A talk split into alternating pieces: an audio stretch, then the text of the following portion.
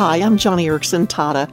After I was paralyzed for a year or so and just beginning to come up out of my depression, a friend gave me Philippians chapter 1 verse 6.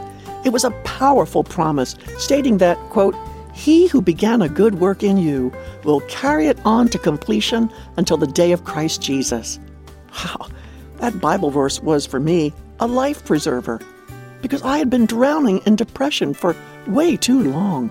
And so I held fast to Philippians 1, verse 6, and I kept quoting it back to the Lord, asking Him to fulfill His promise of completing in me a good work.